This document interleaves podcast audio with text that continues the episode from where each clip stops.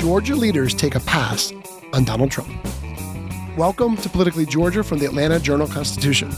I'm Greg Bluestein. And I'm Patricia Murphy, and we are two of the political insiders here at the Atlanta Journal Constitution. If you're just joining us for the first time, welcome, and be sure to follow us on Apple, Spotify, or wherever you get your podcasts so you never miss an episode. And be sure to rate us and review us while you're there because it really helps us grow the show. Patricia, it feels like this has been an unusually long week. I can't wait for the weekend. We've got Bruce Springsteen tickets, hopefully, that will pan out, and a lot of other things planned for the weekend. I hope you get some rest and get to sleep in past 3.30 a.m. Oh, well, thank you so much. I'm sure someone will wake me up at four. Um, but no, yeah. Well, my sister's going to Bruce Springsteen. I'm very excited for her. And then we are starting baseball season and Okay, here's some breaking news. I had I used to be a big horseback rider, and I really stopped after I got pregnant because obviously you don't want to ride when you're pregnant. And then once I had kids, I'm like, God, I just do not have time to go for four hours and just go riding. And this Sunday, um, Harper and I are taking. She's been riding for quite some time now, Yeah. but we're taking our first riding lesson together. So it'll be my first time back on. I'm literally getting back on the horse. That's Um, awesome. First time in 11 years. So if I if I don't show up on Tuesday, you know what happened, but I'm very excited. So that's going to be like that's kind of a milestone in my life. I hate to say. Like I love riding more than almost anything, and so I'm getting back in the saddle. I love it. So is it like riding a bike to mix metaphors? yeah, except you're just like 10 times as sore. It's Yeah. um it's a it's a steep mountain to climb to get back in to riding shape, but it's so fun. And we found this great barn out in Milton. So, and it's already my happy place. And I take pictures of all these cute Oh, that's horses. awesome. I know this horse that Harper rides doesn't have any teeth, so his little tongue just hangs out. It's so cute. I'll, I'll put it on. I'll put him on Twitter. He's so cute. At any rate, continue, Greg. I have not been a uh, avid horseback rider, but I've ridden I've ridden plenty of times and even galloped a few times, but definitely not to the degree that you're talking about, where I get lessons and things like that. Um, I I, uh, uh, I was always the camp counselor at Sleepaway Camp that uh, that made my kids do horseback riding. That I always try to find excuses not to. I'm like, you are going on this horse and you're going to like it. Isn't that camp like Barney Green Garden or something? Camp Barney Medintz in Cleveland, Georgia, White County. well, coming up on today's episode, we're going to talk about uh, an, an informal survey that the AJC did of dozens of Republican officials, community leaders, and others uh, about Donald Trump's comeback bid. And we're also going to talk about how the state legislative session is ramping up pretty quickly. This is Politically Georgia from the AJC. In Atlanta, one voice has stood out for over four decades. An AJC original, The Monica Pearson Show, Let's talk about how you got to ESPN. revealing interviews, You are known as America's doctor, but I want to know who you were before that. When you have a different name, you have different color skin, it can be tough. with Atlanta's most famous faces as you've never seen them before. I'm telling my story. This is the American dream. The Monica Pearson Show streaming now on AJC.com. Hip hop is a product of black people. It's a product of black song and celebration. The Atlanta Journal Constitution presents Hip hop's most pulled elements are pulled from the South. a Southern hip hop story. We always go back to that moment of the Source Awards. Everybody wants your rhythm, but they don't want your blues. The biggest names in hip hop. Atlanta is still the mecca for hip hop. 50 years, No one can deny one film. the power of the South now. The South got something to say.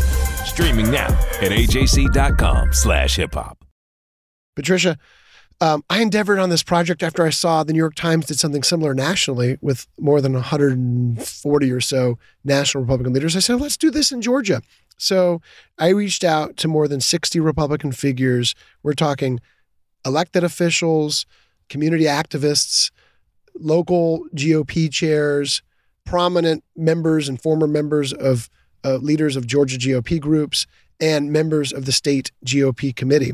And I heard back from probably more than half of them. I heard back from dozens. And I'll tell you this it was hard pressed to find anyone who was openly endorsing Donald Trump. Many of them stressed that, hey, you know, he's still the party's frontrunner. But they expressed grave fears about his ability to win over swing voters in a state like Georgia, where, as we know, independent voters played a decisive role. Most of them said they'd still back Donald Trump if he wins the nomination, but they were very enthusiastic about an alternative who they believe could be a stronger rival to President Biden. And they were worried about the ongoing investigations, including in Fulton County, that could lead to criminal charges against Trump and his allies. Uh, they wanted a, fr- a lot of them wanted a competitive, open primary and a, and a fresh face. The lead quote I used in the story was from Colt Chambers, who is the former chair of the Georgia Young Republicans. And his quote was, He has done enough damage to our party and country post presidency. There's a good chance he could win the primary, but quite frankly, there's no way he could win the general. We know this from the many lost races in 2022 by candidates that President Trump endorsed. So that was just one of many, many quotes I had in this story from Republican, you know, senior officials, leaders, former congressmen, current elected officials who just cast doubt about whether his comeback bid will actually yield any fruit for the GOP. Yeah, you know, we have heard GOP officials frequently, maybe even since 2015 when Trump started talking about running for president, um, that they were concerned about Trump, that they weren't crazy about him. They maybe even had some serious concerns or did not want to back him, but they would almost never go on the record. They did not want Donald Trump to see their name associated with that and then start to pound them and really punish them. And in some cases, as has happened to many Republicans, just drive them out of the party, drive them out of their own jobs because they had the gall to go up against Donald Trump. That is just not the case in this story that you produced. And it, it the quotes in here are unbelievable. And there's one that I have to read back to you because it's incredible and it's on the record. It's from John Watson, who's a former chairman of the state GOP. Many people very, very well uh, aware of Watson know exactly who he is. He said, uh, Americans deserve a White House that's not a memory care home or a three ring circus. He was talking there about not just Trump's sort of the chaos that typically surrounds him, but also he's just old. And there's concern that if you put Donald Trump up against Joe Biden, you've got uh, one old guy going up and against another old guy. Mm-hmm. And so you had somebody else. This one was not on the record, but just saying we just can't have any more delusional candidates. Uh, this these are not the comments that people used to tell reporters with the recorders going or you know put in writing. And so it just feels like a really different day here in Georgia with Republicans. Trump has proven that you he he's not going to drive you out of the party. You he can even endorse you and that's just not going to make one bit of difference. It might even hurt you. And so i think people are saying the fear was always what is this going to do to my own chances of reelection for almost all of those republicans who would not go on the record? Now your chances of reelection are are pretty much unchanged no matter what you do with Donald Trump. It might even be strengthened as Brian Kemp and Brad Raffensperger proved. And so this, but just to see these names on paper with these quotes was really, really incredible. And so I would um, recommend that anybody take a look at it. Some of them are also extremely entertaining, and anybody who anybody who's had their doubts about Donald Trump will really see their voices reflected in this article. And the interesting thing is, you're right. It used to be these the, all these folks. We'd hear from them, but they'd go on background or they'd say it off the record to us. Oh, this is a nightmare. But on the record, they'd say nothing or they'd you know vouch for Donald Trump because they were worried about that tweet. And every single quote in this story was on the record, and even that delusional one. It was Tom Pounds, who is a member of the Georgia GOP State Committee and also a former county chair of Dade County. But he said about Trump. I believe he's delusional about the election being stolen from him. I hope and pray the Republican Party nominates a candidate that I can truly support. He said that it was the uh, the violent mob that attacked the Capitol on January 6th that, that really sealed his disdain for Trump. That was the day that he knew he can't support Trump ever again. To me, though, Patricia, one of the interesting things was I also polled every state elected Republican official. Yes, absolutely.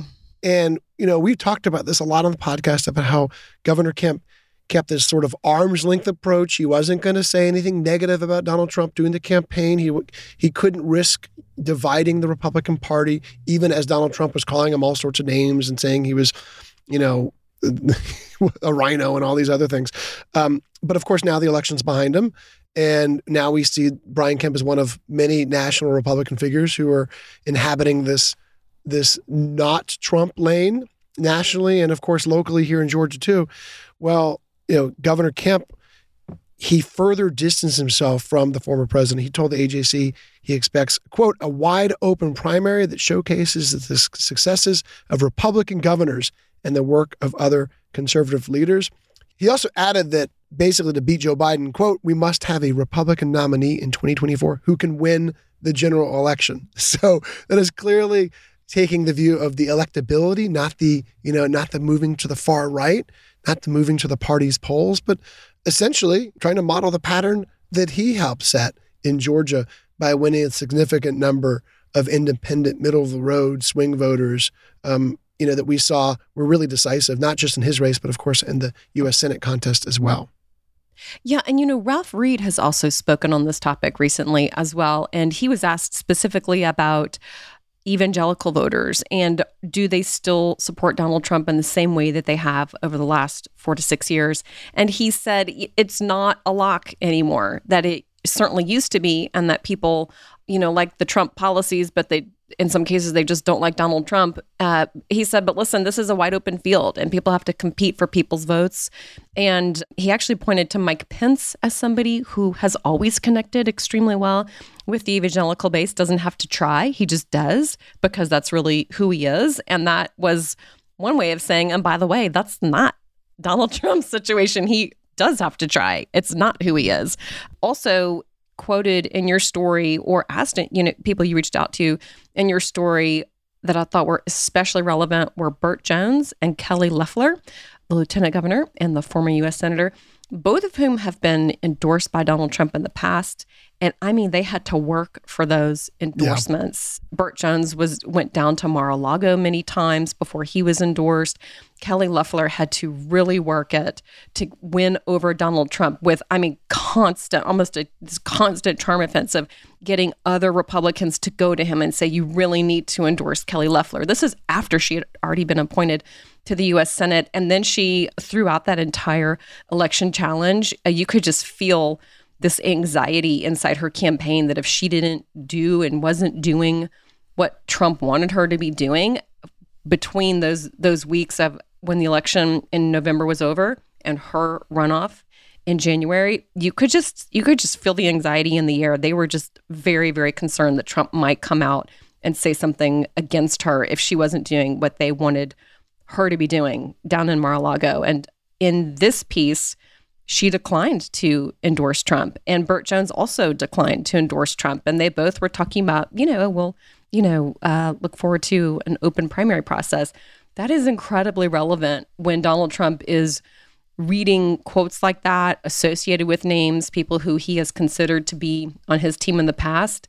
That matters a lot. So those answers were not given without thorough consideration from both of those uh, Georgians, Loeffler and Jones, who we assume both want to be running statewide in the future here in the state. Something to remember too. Really, few, if any, folks that I talk to, um, and there's many more that I didn't quote. Th- few of them are dismissing Donald Trump, right? Nor are they minimizing his advantages. He has the largest fundraising apparatus. Of course, he has name recognition. And our AJC poll showed that nearly three quarters of Georgia Republicans still have a positive view of Donald Trump. That's slightly higher That's than, yeah, of Governor DeSantis in Florida and far surpassing former Vice President Mike Pence's favorability rating. So he comes in with these key advantages, but he also comes in with a load of disadvantages that is going to make his climb uh, that much steeper. And look, he also hasn't cleared the field whatsoever. We know that Nikki Haley is entering the race in a couple weeks. This is what she had to say. First, look at does the current situation push for new leadership. The second question is, am I that person that could be that new leader? You know, on the first question, you can look all across the board, domestic foreign policy. You can look at, you know, inflation going up, economy shrinking, government getting bigger, you know, small business owners not being able to pay their rent, big businesses getting these, these bailouts. All of these things warrant the fact that, yes, we need to go in a new direction. And can I be that leader? Yes, I think I can be that leader.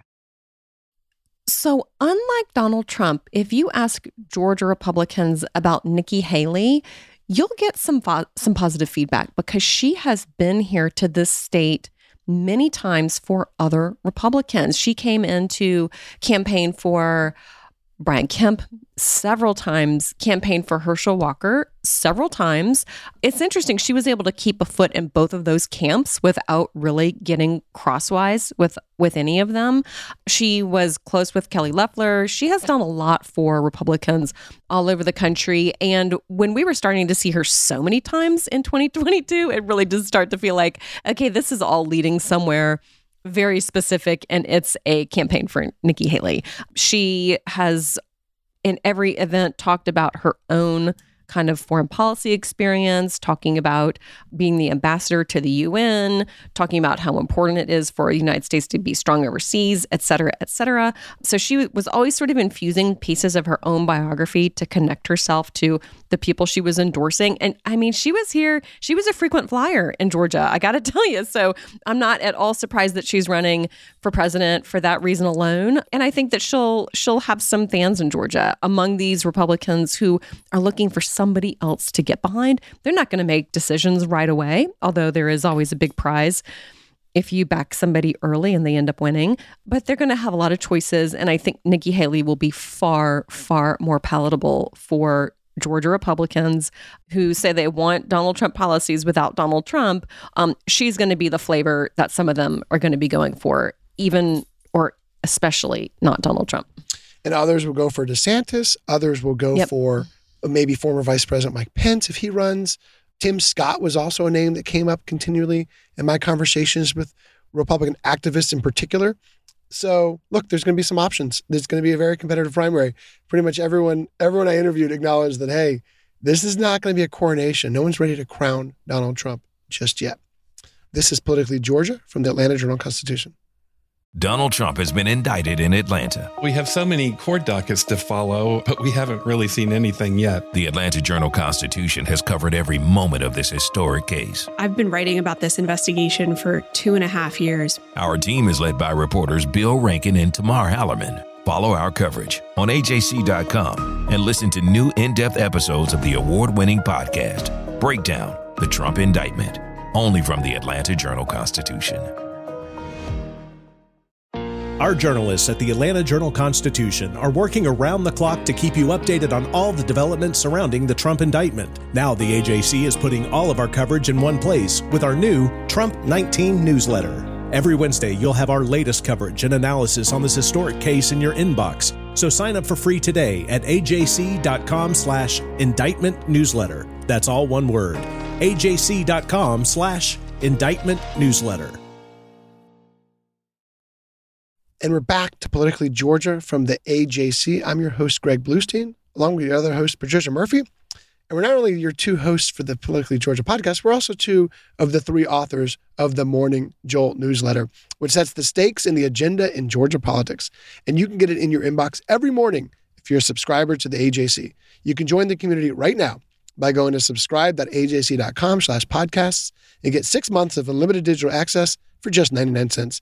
That's subscribe.ajc.com slash podcasts so you always know what's really going on. Patricia, not only is the 2024 race just starting to heat up a little bit, but the state legislature is as well after a kind of a slow start with speeches and budget talks and all that. Not that it's not important, but now we're still starting to see the real start of debates over some of the key issues that we've been talking about for so long. We have bills over sports betting, healthcare, criminal justice policies, and other big issues on the legislative agenda. What are you most closely watching? So, we're definitely watching sports betting. I think that is this perennial issue that we hear every year. This is going to be the year that sports betting gets across the finish line. They're going to somehow make that legal here in Georgia, as it is in more than 30 other states. However, it always gets bogged down by additions from casinos or from lobbyists for parimutuel betting. However, this year feels a little bit different because Justice Harold Melton has come out with an opinion laying out kind of the groundwork and the path that the General Assembly could pass a bill to legalize sports betting with a simple majority instead of amending the Georgia Constitution, which requires a two thirds vote and then a referendum from voters after that. It's just a multi step process that has a much higher bar.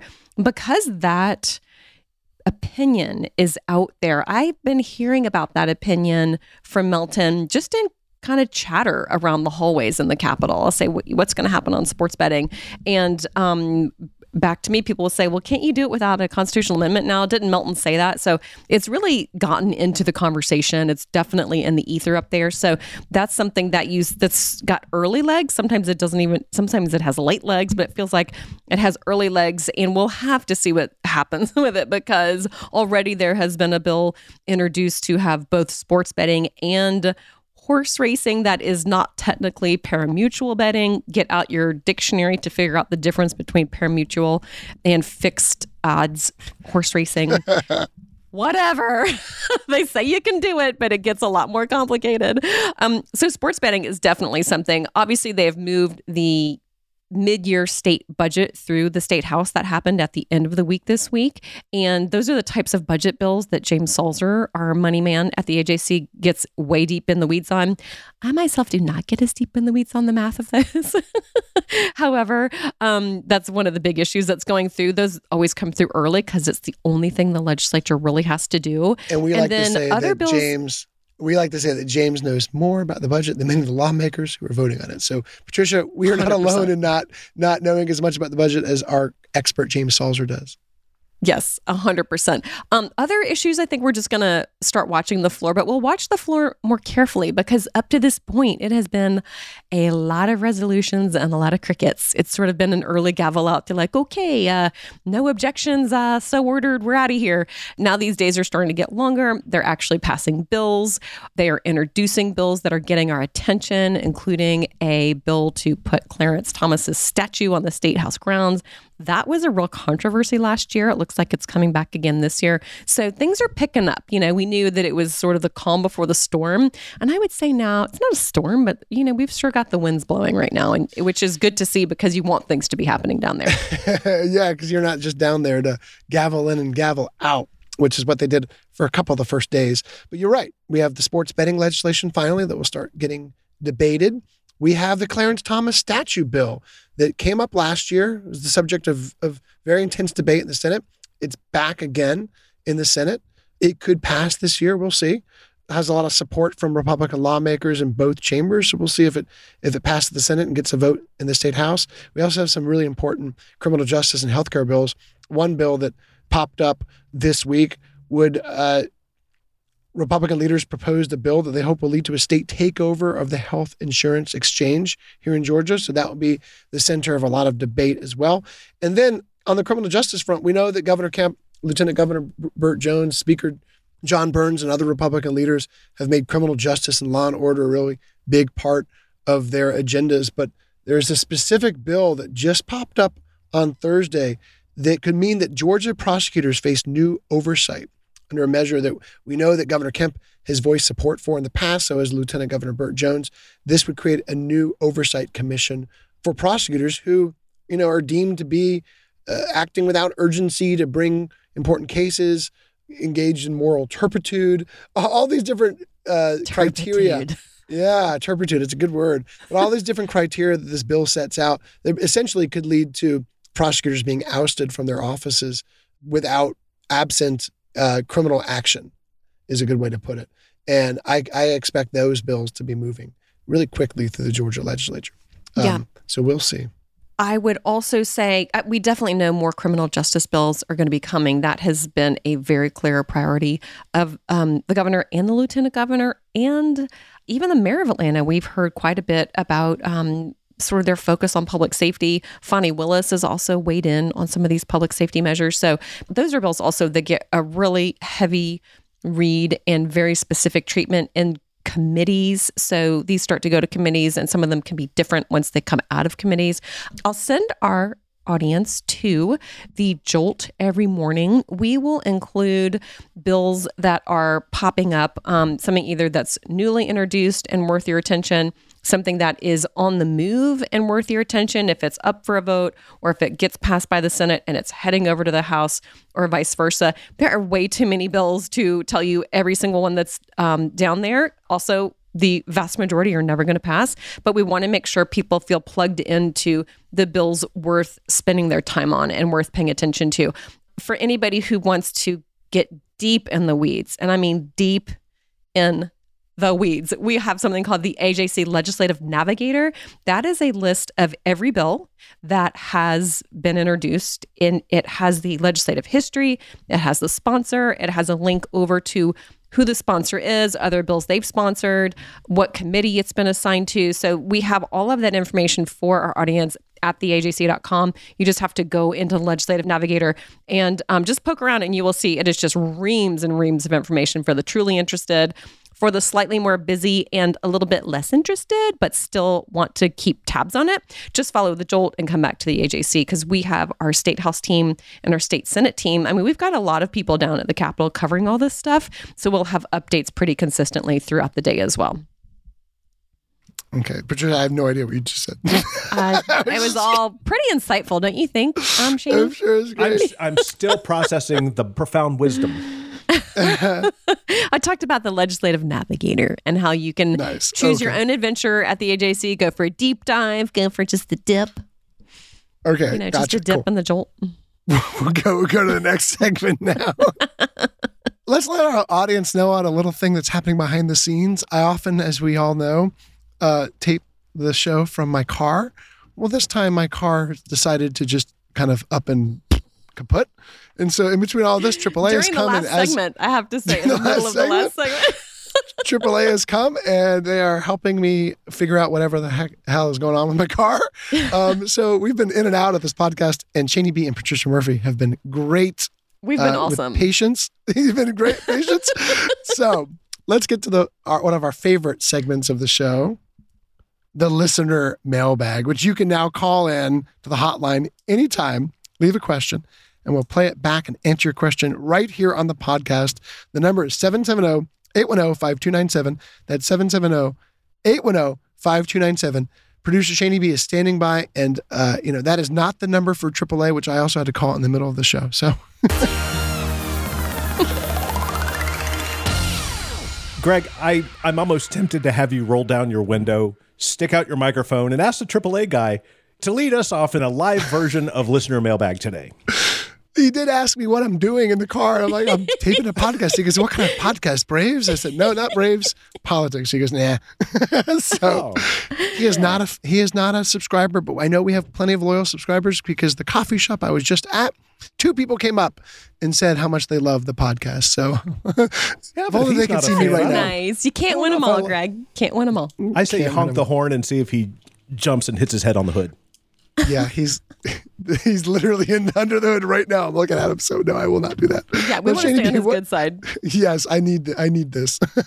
Shani B, what is our first question? Let's start off with Meg from Smyrna. She has a question about Governor Brian Kemp maybe becoming a President Brian Kemp. Ooh. My question is, when are you going to mention that Brian Kemp is being courted for a possible presidential candidate? This was, I've seen it in two places. One is floridapolitics.com from this year, January 2023, and also Jonathan Alter was talking about it on the Bulwark on January 25th, 2023. So uh, there's a lot of talk about Kemp running. So let's hear from you. What do you have to say about it? Well, Meg, great question. You could also see that at ajc.com because we have definitely picked up on the chatter of other people talking about Brian Kemp possibly being a presidential candidate. I think early in this process, we said he might be a sought after surrogate. And as time has gone on, he has started to be actually talked about as a potential candidate. Um, Amy Walter in the Cook Political Report is one of um, the top names I'll put out there who has said that she could see him running for president or see him being a really viable candidate. Also, our friend Ed Kilgore, who writes for New York Magazine, has also talked about the potential. Um, uh, sense that it makes for Brian Kemp to run for president. So the the conversation is definitely out there, and it's not just because um, Brian Kemp just won his reelection by really large margins. It's also because Kemp himself has taken some steps to broaden his own national profile. So he has transitioned his state campaign into a federal election apparatus. It's not necessarily to run for president, but this is a federal facing election apparatus so that he can support other candidates for Senate, support other candidates for president. Also, I think going to Davos is not the type of thing that most people with no aspirations to ever do anything again and to do. That is really a way for uh, Governor Kemp to continue to strengthen his ties and the state's ties with international leaders, but also to get himself overseas and start to sort of move around in those spaces. So, you know, we don't have any specific reporting that Brian Kemp is running for president, but his national profile is 100% on the rise. And it's not just the AJC and Florida.com who think so. Yeah, good question, and I'm I'm glad you brought it up too. I, will echo everything Patricia said. But look, you know, have we heard from his aides, from people very close to him, that he's actually seriously considering running for president? No, that's why we're treating this with a dose of skepticism. And even the folks who have floated his name acknowledge that. You know, he's not taken any steps towards running for president in the same vein as Mike Pence or DeSantis or obviously Nikki Haley or others who have already gathered teams together. They've already gone to early voting states. Um, they've collected a lot of IOUs from from politicians around the nation. Governor Kemp has not done that in the, in the same sense, at least, right? But I do think he will be floated as a potential running mate for someone running in the non-Trump lane. He will not be Donald Trump's running mate, but he will be uh, discussed as a running mate for Mike Pence or for maybe Nikki Haley or maybe even DeSantis. We'll see. Um, and I do think you're going to see Governor Kemp continue to step out a little bit more. You're going to see him travel the nation. Uh, you're going to see him play a bigger role in the Republican Governors Association. And you will start to hear more about him as a federal candidate, maybe not for president or vice president, but specifically for Senate against Jon Ossoff in 2026. So you're going to see his profile continue to rise. Uh, but that's a very good question, Meg. What else we got? Shani B? Next up is a call from John in Cumming, and he has a question about the DNC and moving up primary dates. Do you think the Biden administration might try to link the selection of Atlanta for the DNC convention to the moving of the presidential primary up in Georgia? And do you think the Republicans might agree with that for the economic benefit the convention would bring to Atlanta as long as they don't cut delegates from the RNC? John, that's a good question. You know, I, I haven't gotten the sense yet that they're going to be inextricably linked. Obviously, Joe Biden hasn't picked Atlanta yet. You know, Atlanta's in the running with Chicago is the real uh, real rival here, but New York is still being floated. Um, but picking Atlanta is sort of for the DNC is sort of the easy part, right? Uh, it's it's a huge endeavor and it's going to be a major event if Atlanta gets it, but that wouldn't require all sorts of approvals from you know Republicans and the RNC and all that, like moving the primary early would. Moving the primary early would require Secretary of State Brad Raffensperger sign off, so it can't be a unilateral decision. And so far, he's been unwilling to do that. Uh, as long as it could jeopardize delegates. And so basically, he needs the RNC sign off. And without a Republican like Governor Kemp or other Republicans going to say, hey, this is something we need, it's really an uphill battle for Democrats at this stage. They've gotten an extension from Demo- National Democratic Party. Uh, they've got a little bit more time to play with than they did. You know, it was supposed to happen, you know, uh, this week was supposed to be the final vote on this. And now they've got a little bit more time um, to hash out how this could work. But you're right, it's going to be an economic boon if the state gets the NC. Also, it would be an economic boon if the state it gets an earlier primary because it means more attention and more travel. I have no idea how much. There's been different studies over the years that say it could be tens of millions of dollars, even more if you're a state like Iowa where you know you had a ton of national attention. But again, it's it's really looking tough right now for Georgia to be an early primary state. It is not looking nearly as big of a haul. Uh, I'll say that uh, the Democrats I talk to nationally and locally are very optimistic about Atlanta's chances of nabbing the DNC. Yes, and I will just uh, recount something that a Republican said to me, who was, you know, quite close to the process that would be required to get um, to move up Georgia's primaries. And the question is, he said, "Why would we do Joe Biden a favor?" You know, and I'm like, I, I don't know. Why would you? The answer is they wouldn't. They don't feel like it. They don't have to. And that's kind of where the conversation starts and stops.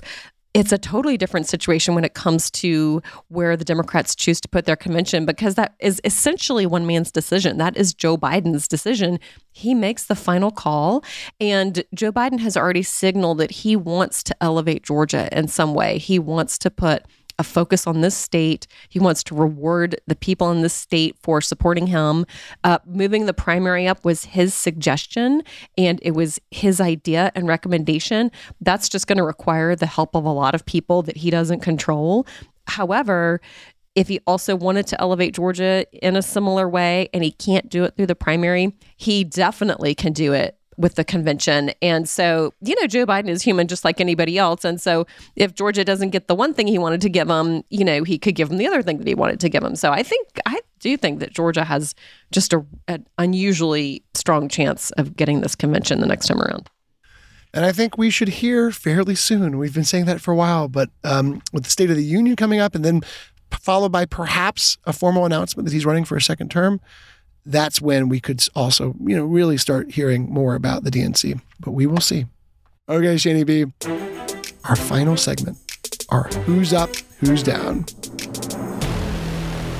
We always love ending on a positive note. So, Patricia, let's start with you. Who's your who's down for the week? So, Greg, my who's down for the week is Kelly Loeffler, former senator. There was an incredibly awkward moment in the state Senate earlier this week when Loeffler had been invited down to the state Senate for a resolution to honor her and Greater Georgia for all of the work that they did. She was invited by Lieutenant Governor Burt Jones and uh, Senate President Pro Tem John Kennedy, who wrote this beautiful proclamation and um, then invited her to come up and speak uh, at the diet on the dais, not from the well where other senators do, but really up from where the Lieutenant Governor speaks. Um, so she did. She gave a speech and she said, you know, thank you to everyone in the chamber, no matter who you are, Democrat, Republican, you all work so hard for your constituents, etc. Uh, when the time came to pass her resolution, it was on the calendar to be passed by unanimous consent with a whole list of other non controversial measures.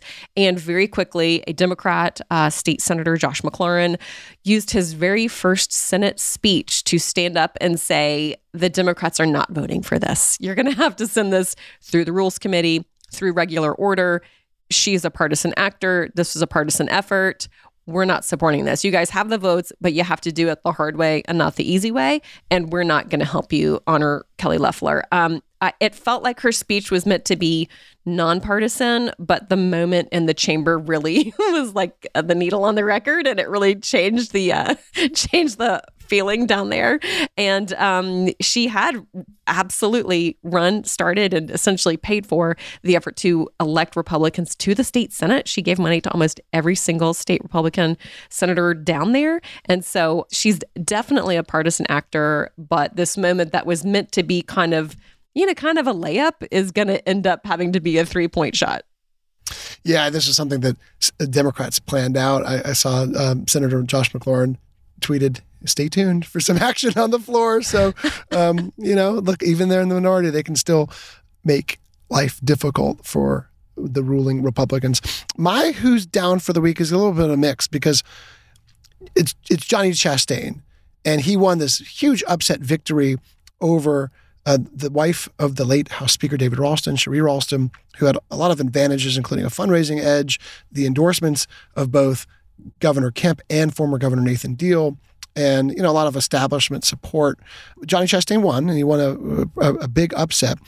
But you know, in his victory speech, there was this moment where he and he didn't need to, and he, he ran a positive campaign throughout, but he brought up the late speaker, and he basically said the speaker got, and, and this is his quote, quote, he got too busy, he forgot he basically couldn't represent us. He got hard to reach. And those words were I, I, I, reported, you know, a story of how he won, and I included that quote in there.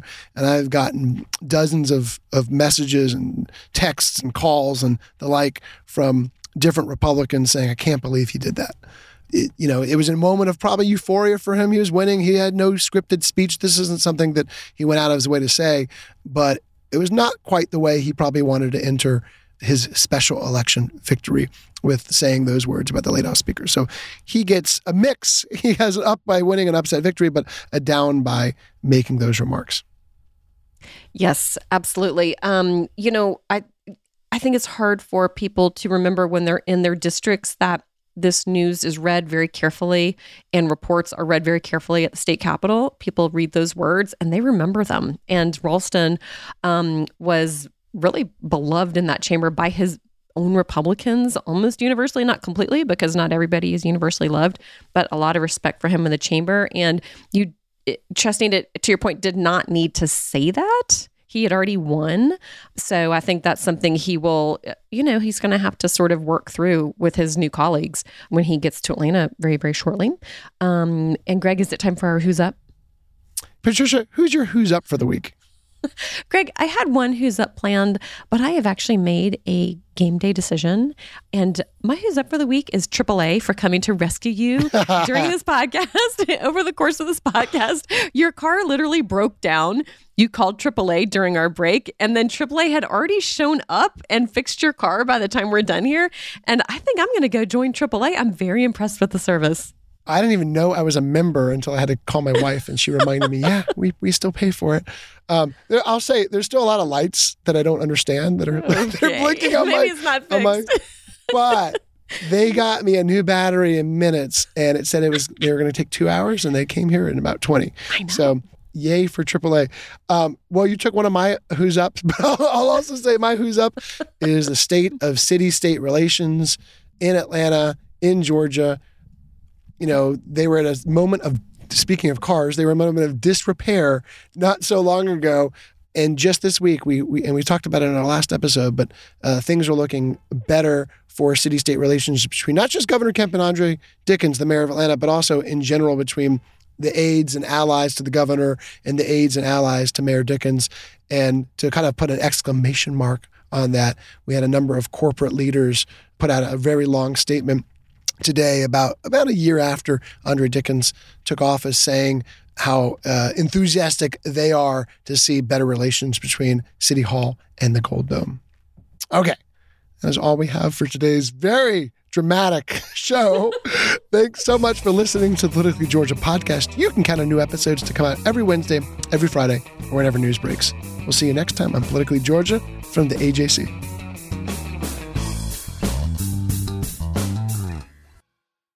I'm Ernie Suggs, race and culture reporter for the Atlanta Journal Constitution. And I'm Nedra Rhone, lifestyle columnist. Atlanta has been known as the Black Mecca for so many years, but that means something different to everybody. It means everything to me. I've been living here for 24 years, and I am still amazed at how rich the city's black culture continues to grow. Every day I wake up, I learn something new. Well, you all can learn something new by subscribing to the Atlanta Journal Constitution's new newsletter called Unapologetically ATL. It's all about the people, the events, and the entertainment happening in metro Atlanta that black people might want to know about. Like historically black colleges and universities, Atlanta's thriving art scene, and the city's growing neighborhoods. Wherever you live, we want to hear from you. We want to hear what issues are important to you. So subscribe today at www.ajc.com slash unapologetically ATL. Only from the Atlanta Journal Constitution.